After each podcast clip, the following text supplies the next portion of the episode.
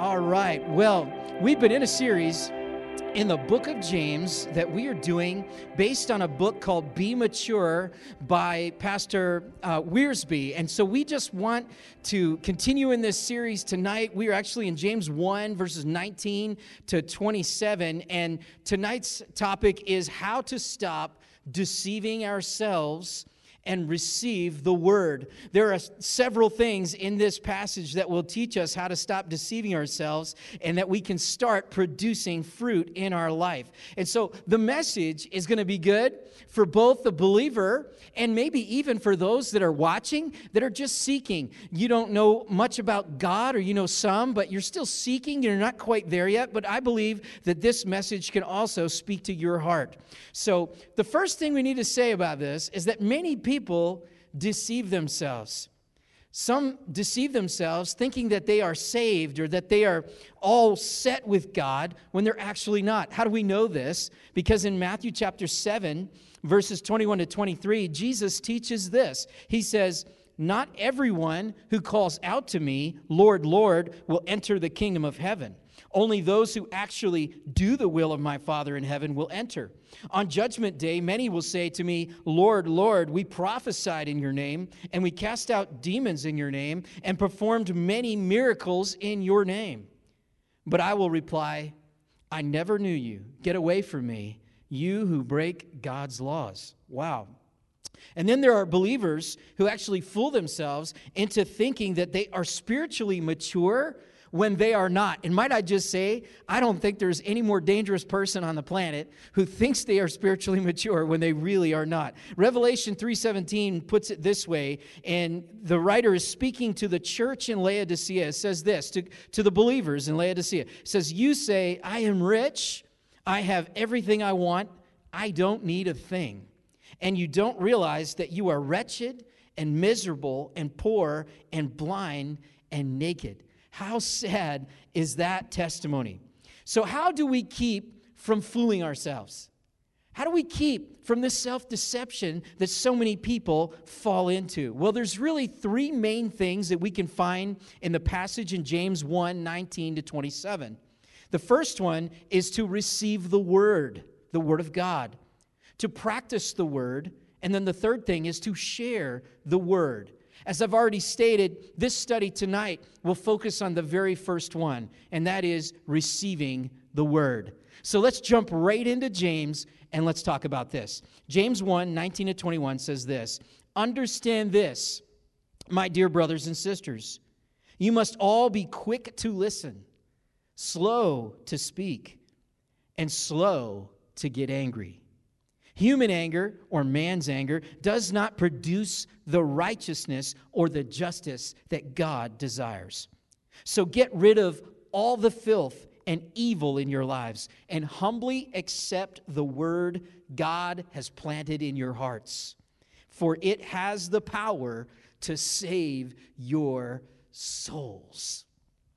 In Matthew chapter 13, we read this parable that we call the parable of the sower. And it's all about the way that people receive the message of the kingdom of God into their hearts, and how the evil one wants to come and try to snatch away the seed that has been planted there.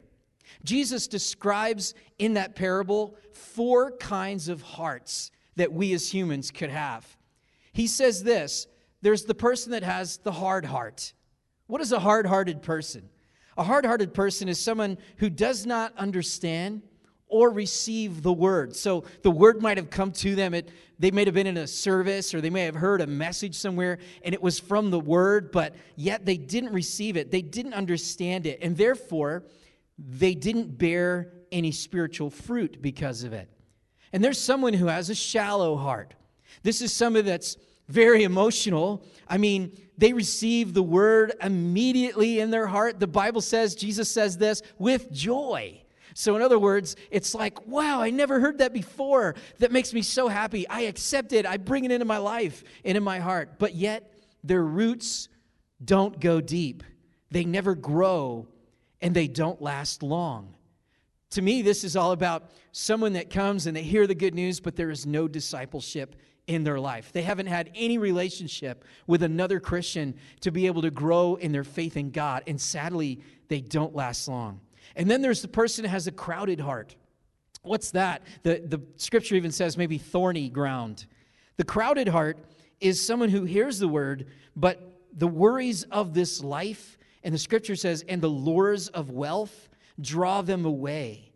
And that is so true of our day, isn't it? That we have so many worries in this life. We have so many lures, so many temptations, so many other focuses that we could put our mind on because we have such access to all types of information through our computers, through our phones, which are really computers, through social media, everything, that those lures take us quickly away and they crowd out the word that was planted in our hearts. That's the crowded heart. And then the final heart is the fruitful heart. The fruitful heart is one that receives the word and it allows it to take root. It becomes filled with the word and it begins to produce a harvest of fruit. And more fruit is produced over and over again in this type of heart because it was a heart that was well cultivated. Jesus teaches us that the final test of salvation is what? Fruit. The final test. How do we know we're good with God? How do we know it is fruit? This is what Jesus says. This means there must be a changed life. Christian character and conduct must develop. Ministry to others must take place for the glory of God. This is what God wants to do in every person's life. You that believe and you that don't believe yet, God wants to come into your life and that seed of good news, He wants it planted in your heart and you to have deep roots and for your life to begin to change and to transform. That's what God wants for each and every one of us. And He loves us. He created us to be with Him, He created us to do His works. He created works in advance for us to do. And so I'm telling you, if you're watching this, listen, there is a God. Call out to him because he wants to do incredible things in your life and he loves you. He has great things for you. So, would you consider having a fruitful heart? Listen, what does a fruitful heart look like? Well, it can look like many things. It means that this can be winning souls for Christ, it can be spiritual character.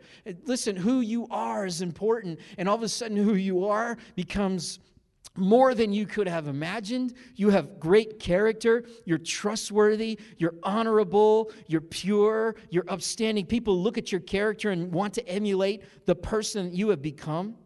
When you have a fruitful heart, it's a heart that leads to praising the Lord. Man, you can't help it but praise God because of the things that He has done in your life. You have to sing, you have to shout, you have to tell somebody about it because God is so good. You just realize you have connected with the God of the universe who loves you, and now all of a sudden your life makes sense. You have purpose in your life. So, true and real fruit is reproducing. That's another aspect of what, how do you know it's true fruit? It reproduces. It isn't just a one time religious act. In other words, God didn't just come into your life one time, all of a sudden He did this quick fix in you and you became a new person, then all of a sudden that's it. That's the only growth you had. A, a true fruit is a reproducing fruit. In other words, it produces more fruit. So you continue to grow. How many know we have not arrived yet? How many know that we have not made it yet? How many know we still struggle and we still have things that need to be changed in our life? But God is working on us, but that fruit begins to reproduce and it begins to be contagious and it begins to be reproduced in people's lives all around us. So that is something we need to consider. From real fruit comes a lasting harvest that continues to grow more fruit. In fact, John chapter 15, verses 1 to 5 says that it will bear much fruit. Much fruit. All right, Jesus taught that we need to not only hear the word, but we need to understand it and obey it. In Luke 8 18, the Bible says, So pay attention to how you hear. Did you catch that? It's not just enough to hear, but how we hear. To those who listen to my teaching, more understanding will be given. Who is it that more understanding will be given to? It's to ones that listen to his teaching. Jesus is saying, hey, listen up, listen up, because if you listen, I will tell you more. I will give you the understanding. But for those who are not listening, even what they think they understand will be taken away from them. Wow. I'm not sure exactly how God does that, but I can understand the principle. In other words, you listen to God, God pours more into you. You don't listen to God, and it's like you get further away. You lack understanding. Okay? In Matthew chapter 13, verse 13, Jesus also teaches that is why I use these parables, for they look, but they don't really see. They hear, but they don't really listen or understand. In other words, Jesus speaks in these parables that people listen and they don't understand what he's saying. He could tell them the plain truth and they still wouldn't listen and understand. So he tells it in a parable and they have to seek it out a little bit more. They have to listen to the story and ask God for the application. And in the process, God pours fruit into them, God pours truth into them. Some people have attended church. They've attended Bible study, Sunday school, and then maybe they even went to a religious school or even a Bible college, and yet they still have not grown in their spiritual walk. Is this the fault of the preacher or the professor, the teacher? Maybe, but it's also possible that they have a dull hearing because their spiritual life is in decay. Now, that is not to pick on somebody else that you might know, but that's for us to take a look at ourselves to say, I don't want to deceive myself. I want to be a person that is continuing to bear fruit, lasting fruit, and reproducing fruit. So, if the seed of the Word of God has been planted in our hearts, we must obey the instructions of James in our passage. And I want to talk about those instructions for a minute. The first one is found in verse 19 in the first part of that, which says this Understand this, my dear brothers and sisters. You must all be quick to listen. Let that sink in. Matthew chapter 13, verse 9 reminds us anyone with ears to hear should listen and understand. Romans 10 17 also says, So faith comes from hearing. That is, hearing the good news about Christ. How quick are you to listen to what God has to say? Some of us aren't very good at listening to what anyone has to say. We're in the middle of talking, forming thoughts, or doing whatever, but we miss out on a whole lot because we don't stop and listen.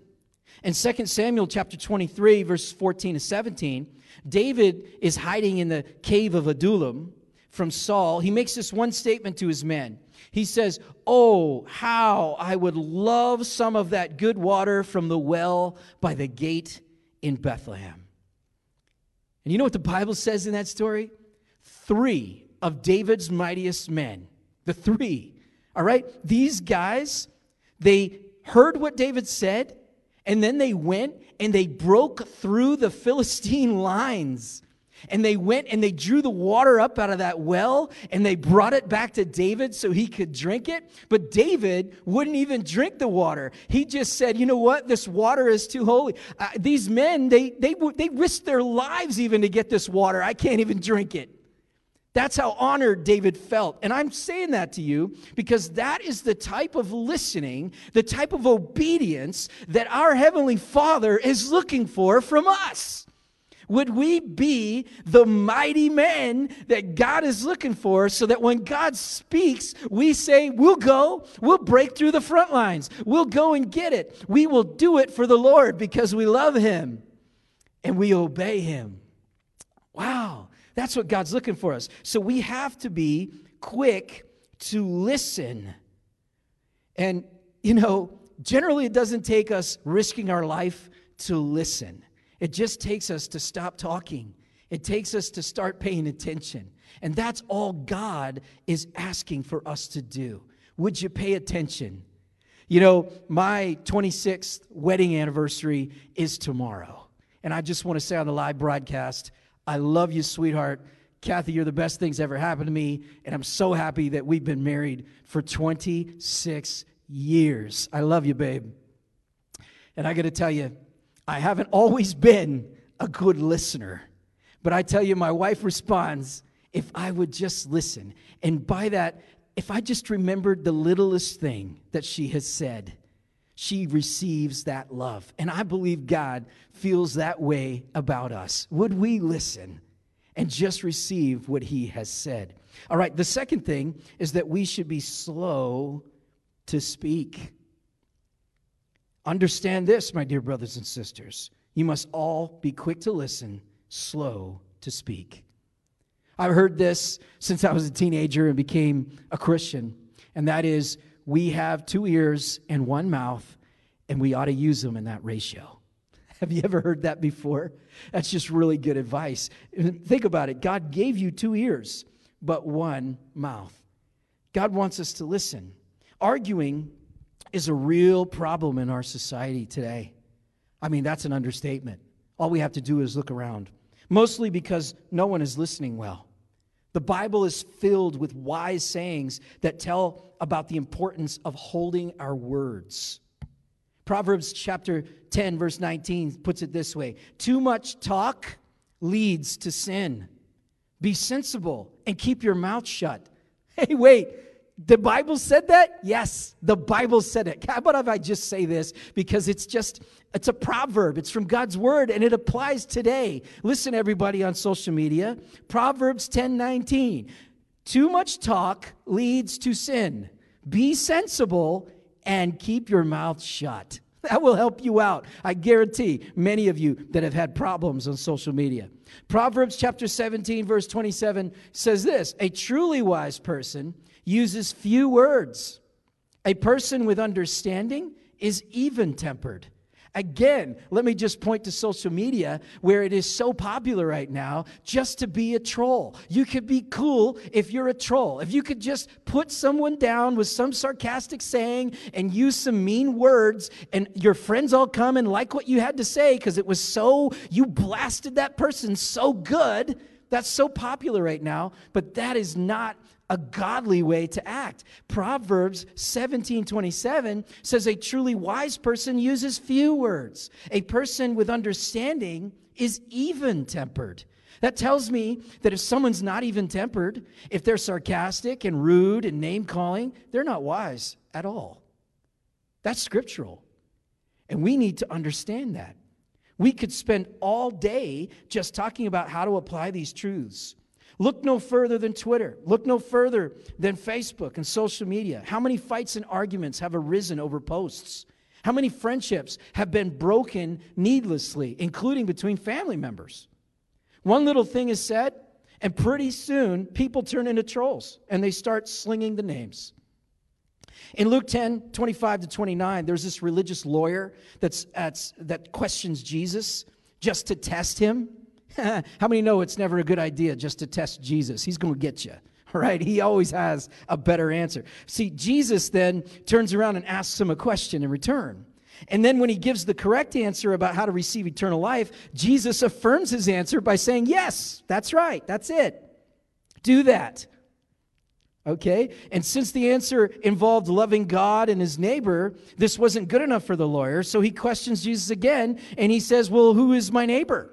Well, you see, the man just wanted to argue with Jesus and not listen, thinking that he could make Jesus look bad. But Jesus isn't rattled, and he goes into the story of the Good Samaritan. And then once again, he questions the lawyer about who is the neighbor in the story. And then he allows this expert in the religious law to answer his own question a second time. Notice the tactics of Jesus. He uses questions, he tells stories, and he allows the arguer to answer their own question rather than beating them down with the correct answer. Do you see how Jesus is wise? How he uses few words? How he's not getting ill tempered? Jesus is very wise and someone we can learn from. My wife will often do this with people who say things that aren't true. Instead of arguing, she'll ask them questions and see if there's some kind of opening for that person to change their thinking and come to the truth without beating it over their head. So, if Kathy Brown ever asks you a question, all right, the third part is slow to get angry. Understand this, my dear brothers and sisters. You must all be quick to listen, slow to speak, and slow to get angry. Going back to David for just a moment, there's a story in the Bible, one of my favorites, where Nathan the prophet confronts David about how he stole Bathsheba, who was Uriah the Hittite's wife, and one of David's soldiers was Uriah. And then he had Uriah killed. This was pretty bad. Pretty bad thing David did. But in the story, the prophet Nathan uses a story. He confronts David and he uses a story to get his point across to David. And he tells him about a rich man who had many sheep and how he had stolen a poor man's only ewe lamb. And David becomes angry very quickly. All right? And he's angry at the rich man in the story. And he simply says that anyone who did such a thing should die. They deserve to die. Well, the problem was David was the rich man in the story, and it got him right into the heart. And this is when David repented. David was like a man who broke a mirror because he didn't like the image in the mirror. In the same way, James warns us not to get angry at God's word because it's like a mirror that shows us what we look like spiritually, not to condemn us, but to help us turn to Jesus, who is the answer to our sin problem. All right, we're getting ready to, to wind this up, but I want to give you one more point here, and that is to have a prepared heart. The human heart is like a garden. If it goes unattended for very long, the soil produces only weeds. And that, ladies and gentlemen, is the story of my backyard. I'll never forget the day when I looked in the backyard after about five months of neglect. And I looked out, it looked like a forest. There were tree sapling that had grown up everywhere. We have it on video camera. Jenny was just a little girl. And we went in the backyard to pull up all these trees in the forest in my backyard. Listen, we must pull the weeds and prepare the soil to receive God's word. If we do not first prepare the soil of our heart, God's word cannot be received and produce fruit in our lives. So, how do we prepare our hearts? Quickly, we must first repent of our sins and ask the Father to forgive us.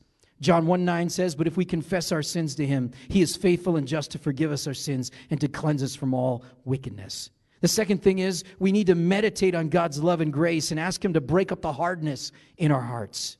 Jeremiah 4 3 says it like this Plow up the hard ground of your hearts. Do not waste your good seed among thorns. And then finally, we must have a humble attitude. James 1:21 says, "Humbly accept the word God has planted in your hearts." So to receive God's word humbly means we have to accept it, do not argue with it, and honor it as the word of God. Too many people try to twist the Bible and conform it into their own thinking. If we can't receive the word of God into our hearts, then we are deceiving ourselves. When all we do is argue our points of view, we are fooling ourselves into thinking that we are growing spiritually, when in reality, all we might be doing is cultivating the weeds. Lord, help us to receive your word.